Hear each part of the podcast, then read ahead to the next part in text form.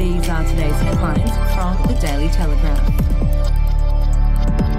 Two of New South Wales' most senior cops, still mourning the loss of two murdered colleagues, have called for state and the federal government to work together to draw up uniform national gun laws.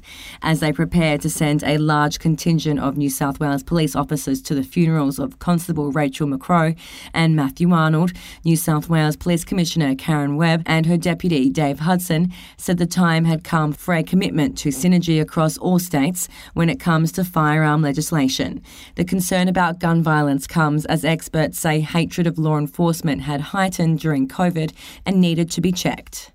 And if you'd like to read more on that story today, you can take out a subscription to the Daily Telegraph at daily telegraph dot com dot a u or download the app at your app store.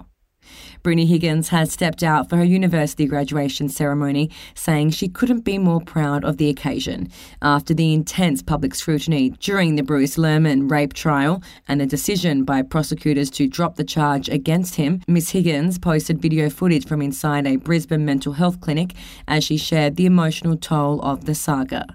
We'll be back after this. News doesn't have to be boring. The Brits have given Prince Harry a new nickname after yet another tell-all interview. Oh, God, is it the Ginger Whinger? Let the team at news dot com dot a u get you up to speed each day with their podcast, From the Newsroom. A couple were busted joining the Mile High Club. Well, I guess they can't fly Virgin anymore. Politics, sport, red carpets, royals. Get all the goss in just a few minutes. Follow From the Newsroom wherever you get your podcast from.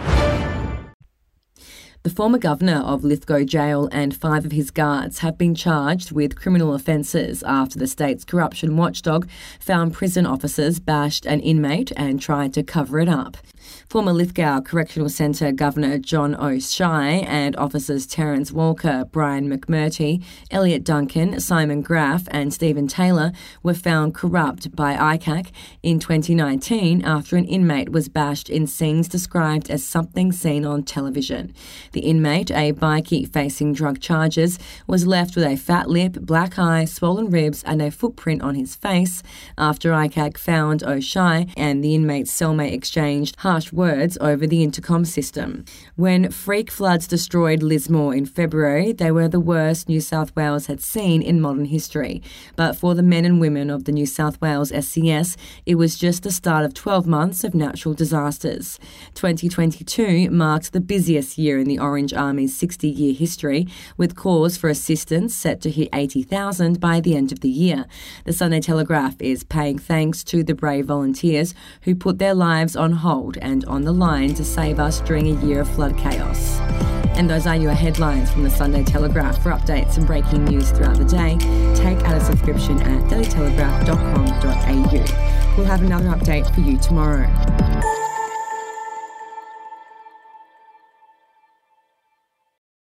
Australian history is full of colourful but forgotten characters, from alleyway gangsters to Cold War spies and eccentric entrepreneurs. There are hundreds of incredible stories of adventurous Aussies that never make it into our history books. Each week I talk to some of the country's greatest history authors, sleuths and yarn spinners to uncover the untold stories of some of our most interesting and offbeat ancestors. The show, In Black and White, can be found wherever you get your podcasts.